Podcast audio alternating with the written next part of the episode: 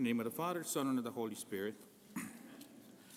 Today, we are celebrating the fourth Sunday of Ordinary Time, and our Lord Jesus Christ, just as Moses goes up the mountain to teach, as you just heard in the Gospel. The Lord talks about the Beatitudes. He described as blessed those who are poor in spirit, the mourning, the meek, the hungry, for righteousness, the merciful, the clean of heart, the peacemakers, and the persecuted. If we look for, at the definition for poor, we find that one of the definitions for poor is mentioned as lacking insufficient money to live in a standard considered comfortable or normal in a society. Does that uh, mean that the poor in the spirit is lacking in sufficient spiritual life to live as a, at a standard considered good enough to enter the kingdom of God? Of course not. Those who lack in spiritual life, unless they seek the Lord and repent, they are destined to hell.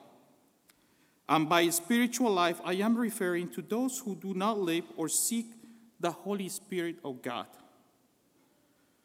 So, what does poor in spirit really mean? This means that, which is the, a recognition of one's spiritual bankruptcy and the need to be filled with God's spiritual riches. That is, His Spirit is granted by faith through the sacraments. Nonetheless, there is a relationship with material poverty material riches can be a great detraction to the spiritual life, sidetracking us to pursue goals other than God. For instance, one example that's not the only example. We all have a television at home.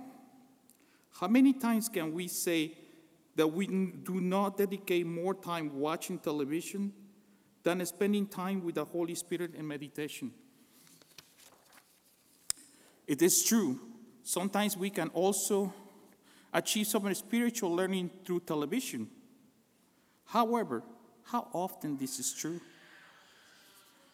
If is it not true that more often we use television as a means of entertainment, football, gossip, movies, anime, binge watching, news, are some of the shows to mention very few of distractions on television.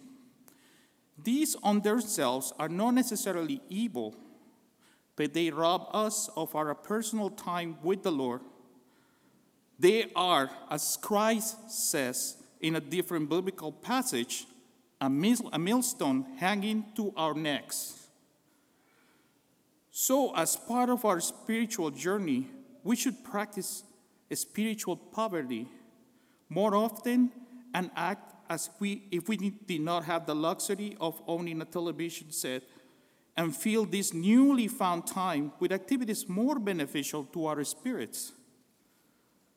How many people that are experiencing poverty do you see spending large time of amounts of time in meaningless activities? Do we not see them more often actively working on finding for the next meal and to support the loved ones? Or better yet, showing their love to their beloved people? How often do you take the time to truly show your love to your family? Are you robbing them of their time and spending this time in meaningless activities that bring no benefit to their souls or your own soul? In another biblical text, we hear Jesus warning us about the seed that is choked by the anxieties and riches and pleasures of this world.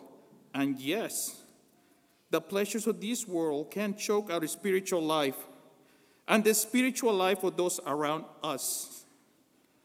When our riches lead us to center in our own pleasures, we no longer give our time and attention to those around us. Again, moderate use of our personal items is advised to dedicate attention to our beloved family or friends. The constant use of our means or riches for our pleasure detracts us from loving more our family and friends. Remember, these themselves are not bad. However, an excess of the use of them in our self pleasure becomes a problem. For some children and adults, one for me, the video games are a constant detraction from spending time with others and a, construct, and a constant detraction of spending time with the Lord. Again, here is where some spiritual poverty should be applied and act as if we did not own such devices. For this reason, many saints have understood poor in the spirit to be actually poor for the sake of the spirit. That is, temporarily poor for the sake of the spiritual ends. With that in mind, we ought to do our best effort to limit the time to and activities to that only give pleasure to ourselves and use this newly found time to grow in our love for those in our fa- and those in our families and definitely more time in growing our love for God our Father in growing our relationship with all the three persons of the Trinity this holy time by itself will help us grow our love for those around us will help us care more for the well-being of our loved ones those who choose to go into religious life take a radical vow of poverty. But even we lay people should practice restraint in material wealth. How do we practice it? The principle of Saint Josemaria was to have nothing unnecessary. He, he encouraged lay people to trim their belongings down to what they really need for their vocation and then to take care of those things that they have that they have so that they would not constantly have to be wasting money in replacing them how many times do we go after newer phones because they have the new features that we deem essential for time saving and getting after these newer phones we end up spending more time on facebook twitter or other media and of course spending more time on ourselves time that we could be spending with our loved ones. Thus, poor in spirit refers to spiritual poverty, but nonetheless is tied to living a form of temporal poverty as well. Because temporal indulgence is incompatible with spiritual poverty. Great. Now that we know what is meant for poor in spirit, and also mentioned some of the ways to practice this temporal poverty, how can we use our newly found time to increase the presence of the Holy Spirit in our lives? Read, read, and read.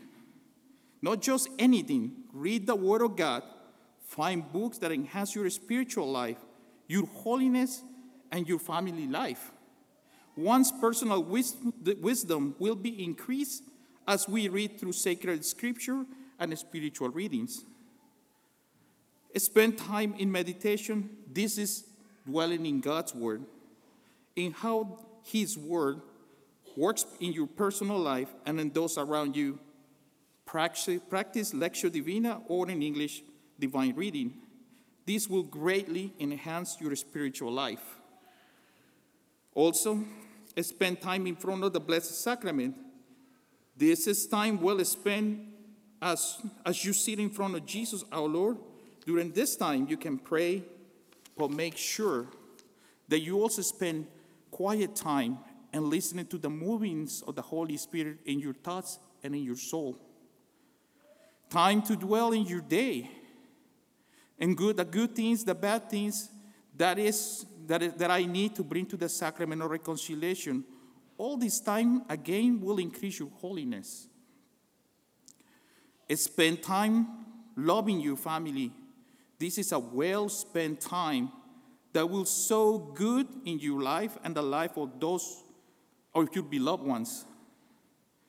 Take some time to look at those around you. Do, you, do, you, do they need physical, spiritual, or financial help?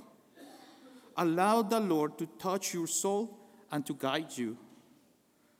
Always find time to praise and worship our Lord. And to remember to be a poor in spirit, For this is the kingdom of heaven. For theirs belongs the kingdom of heaven. In the name of the Father, and of the Son, and of the Holy Spirit.